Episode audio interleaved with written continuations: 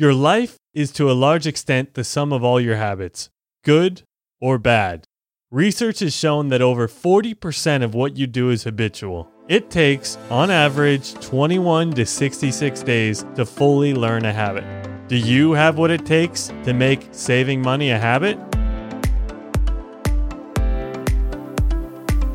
Good day and welcome to the Save Like Dave podcast, where we are on a mission to help you save and win with your money on almost any income level. Dave retired at 55, traveled the world, and lived abundantly, all while making well under $50,000 a year his entire career. Now it's your turn. Let's take your financial dreams to the next level. Today's episode is a fun one.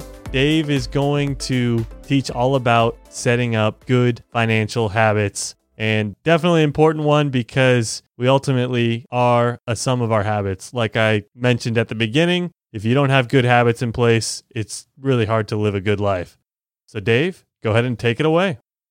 Thank you, Nate. And uh, thank you, as always, for joining me on my podcast about uh, money and how you can succeed. So, if you remember from the last podcast, I gave a little, uh, you could say, hook to get you to listen to it that I'm going to talk to you about a really gross thing that I did. And uh, maybe that brought you to this podcast today. So I'm going to start right off with that. I'm going to go a little bit out of the box right now and, and share how I was able to succeed in breaking a bad habit and turning it into a good habit. Frankly, like I mentioned, it's kind of gross. No, actually, it is gross. When I was young, say around 10 years old, I had a very bad habit of chewing my fingernails. I'd go right down. And I tried and I tried to stop, but I had no success until I decided to save my clippings in a little jar. So, for about a year, I guess, whenever I went to chew my nails, I remembered that jar. And instead, I clipped my fingernails and toenails and put them in my jar. And I remember my sister, she saw that one day and she just flipped out. She couldn't believe that I would save. And by that time, I probably had like two inches high fingernail clippings. It was gross. But I know, you know, frankly, that is weird and nothing I would recommend. However, the point is, I was able to change my behavior and I've never had a problem with that again. So, how does that relate to you and personal finance? Well, what I'm going to talk about is behavior and how it affects how you do things and how Nate talked about at the beginning. It does affect your life. So, the following are six steps to change your behavior according to the International Journal of Behavioral Nutrition and Physical Activity and a couple other sources. Yeah, and before we get into these six steps, I just I want to go back to the fingernails here. I know it is a little gross, but I guess it worked, huh? Yeah, how did you even think to put your fingernail clippings in the jar? I don't remember that detail now, Nate, because it's been a while, long time. But I do remember the specific little wooden jar that I had. It had a cool little cap that I could put on it. And I don't know, just one day I decided I'm going to uh, try this and see if I can break that habit because I do remember it was a very long time coming that I could not break that habit. Mm, okay. And to this day, you haven't been chewing on your fingernails. Never. All right. Well, hey, the habit well learned. So, yep. All right. Well, let's move on now to the important stuff to the six steps to change your behavior. All right. So, the first one is identify cues. So, Maybe you live a very busy, stressful life, and stress makes you crave chocolate, or your spouse continually gets down on you for not having a big enough income. As the topic suggests, identifying those cues helps you understand the trigger that puts your habits into motion. Now, from my perspective regarding your money, maybe you'll feel so tired at the end of the workday you've decided picking up food for dinner is a better choice than making a meal at home. By the way, eating out is up to five times more expensive than eating at home. Yikes. Yeah, that is crazy numbers.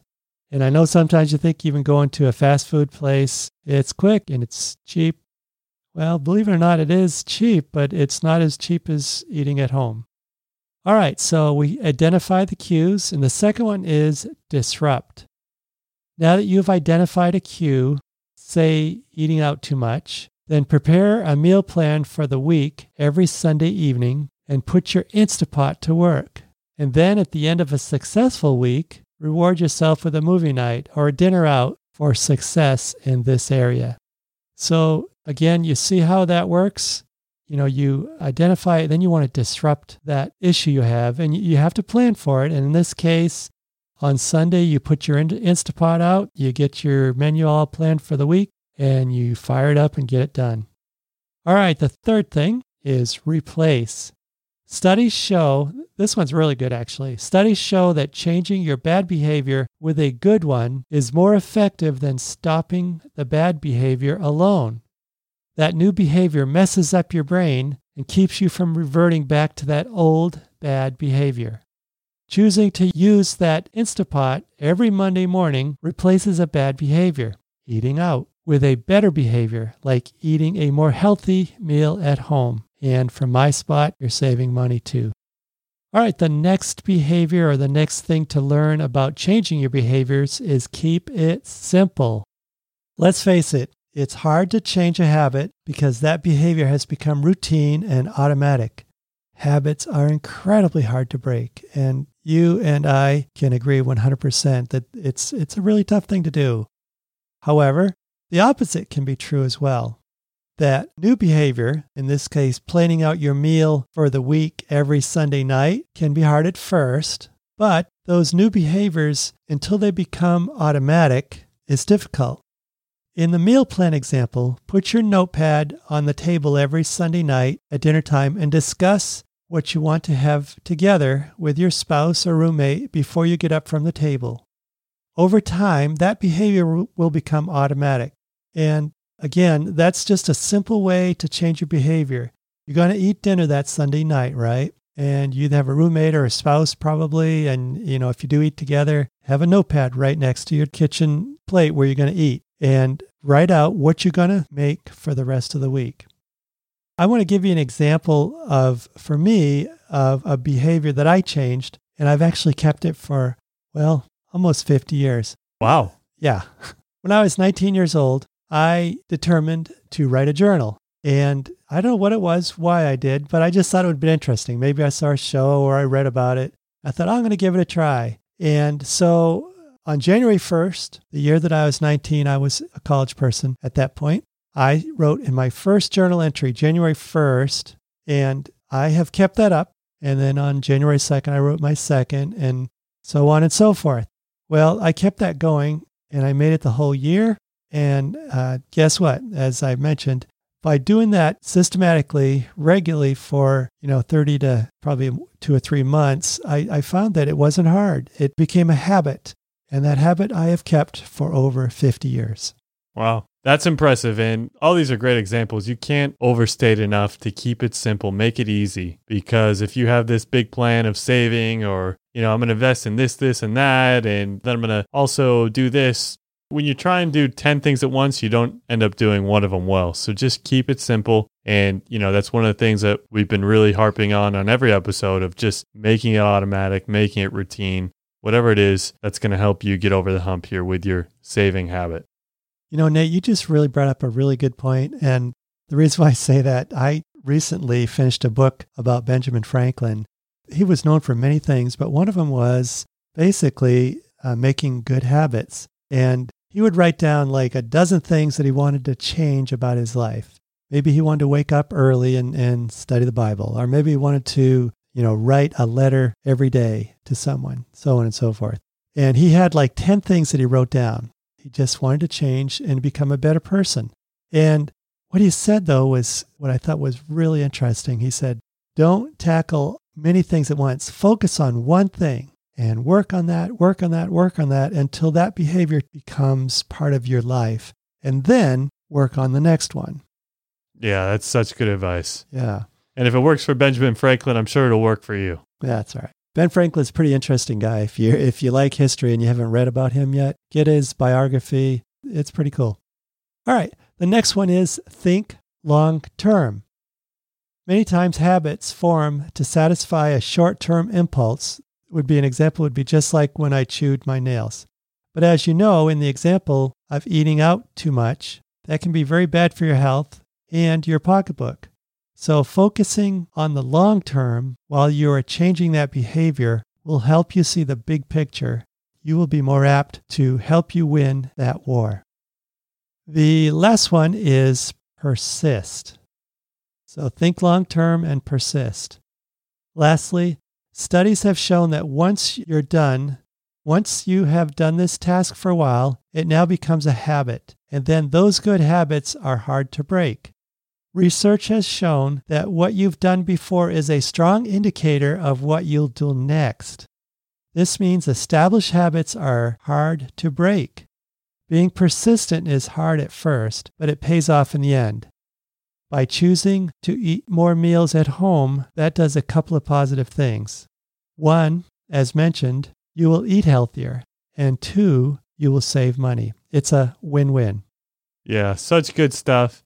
And we'll just hit on these six points one more time, but obviously you can apply any of these six steps in whatever habit you're trying to build, whether that be saving and investing, which is what we hit on mainly in this podcast, or health habits, eating habits, whatever it is you want. Losing weight? Losing weight, exactly. You can apply any of these things. I, I mean, I can just think just a million different ways how you just start with the first one, identifying cues. And one thing I noticed is, you know, having my phone with me a lot of times, it's just easy to open a social media app. So instead of leaving Twitter on my home screen, I, I just deleted it and signed out on the site. So now, you know, I don't have that same cue to open it up. That's good.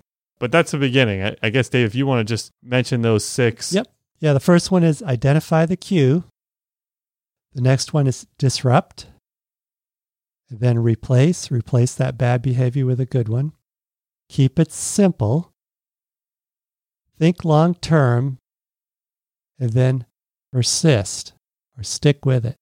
Yeah, exactly. And and it's something you can do. You just got to build it. You just have to have the motivation. Obviously, easier said than done. Otherwise, you wouldn't be here where you are, I guess or you'd be further than where you wanted to be, maybe. And don't get discouraged, but as David mentioned, let's just focus on that one financial saving habit that you want to do right now and get it done. That's right. So here's three points I want to emphasize today. And, uh, you know, you and I, the listeners, uh, and Nate and I, you know, we're all the same and we all have our challenges, right? Um, maybe it's getting up earlier to write or to go out and exercise, or maybe it's uh, eating better and, you know, so on and so forth but uh, they can be changed. You can change bad habits to good habits. Bad habits are not easy to change. However, they can be changed by changing behaviors. Does that make sense? Bad habits can be changed by changing your behavior. The second one I want to emphasize is changing a bad habit with a good habit is much better than just trying to stop a behavior. I think of the six things that that journal article brought up, I thought that was the best one. Changing a bad habit with a good habit is much better than just trying to stop a behavior. Yeah, I, I love that as far as replacing. Yeah, think because of, you already have the habit built. Just what can you easily switch it with? That's right. Think of a smoking habit. Today, smoking is kind of taboo, and, and it's very, uh, very few people smoke today. But when I was a young person, man, it was a huge amount of people that smoked. So if you had have that habit of smoking and you do want to quit, if you just say, I'm going to stop smoking, well, it's really hard to do. But if you replace that bad habit with a good habit, I've heard some people say that they, they would cut up carrots, put them in a bag, and carry a carrot with them the whole day. So when they had the urge to put that cigarette in their mouth, they didn't have the cigarettes anymore in their pocket but they had a bag of carrots, which I know is kind of silly maybe. But they used that to change that bad habit into a good habit. They put that in their mouth, and slowly over time, it did change their habit. Interesting. Yeah. The third thing and last one is persistence is key to winning in any area. Even poor money habits can be changed. So, what do we do with this lesson today? Here's what I'd like you to do to take action.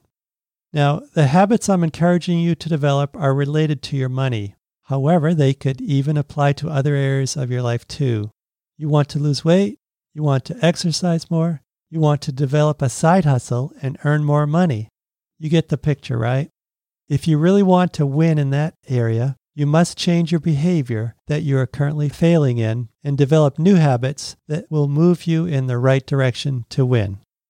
100%. So we hope that you've identified that habit that you want to change. And, you know, maybe you can't think of anything now. That's fine. But find that money habit, find that thing that you know you need to change. Maybe it's too easy for you to spend too much money after work when you're driving home, as Dave mentioned, Mhm. or eating out, or you're just having some sort of problem saving. Identify that, identify your cue, and, and figure out, again, with these six steps, how you can win with your money.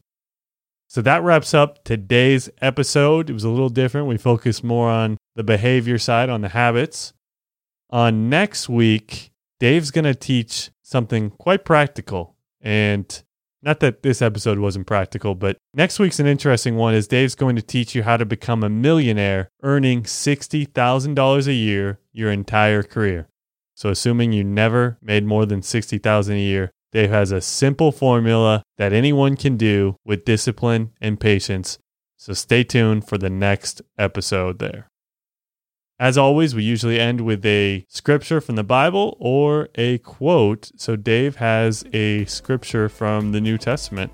Yep, it's from the book of Romans, uh, chapter 13 and verse 8. It says, Owe no one anything except to love one another, for the one who loves another has fulfilled the law.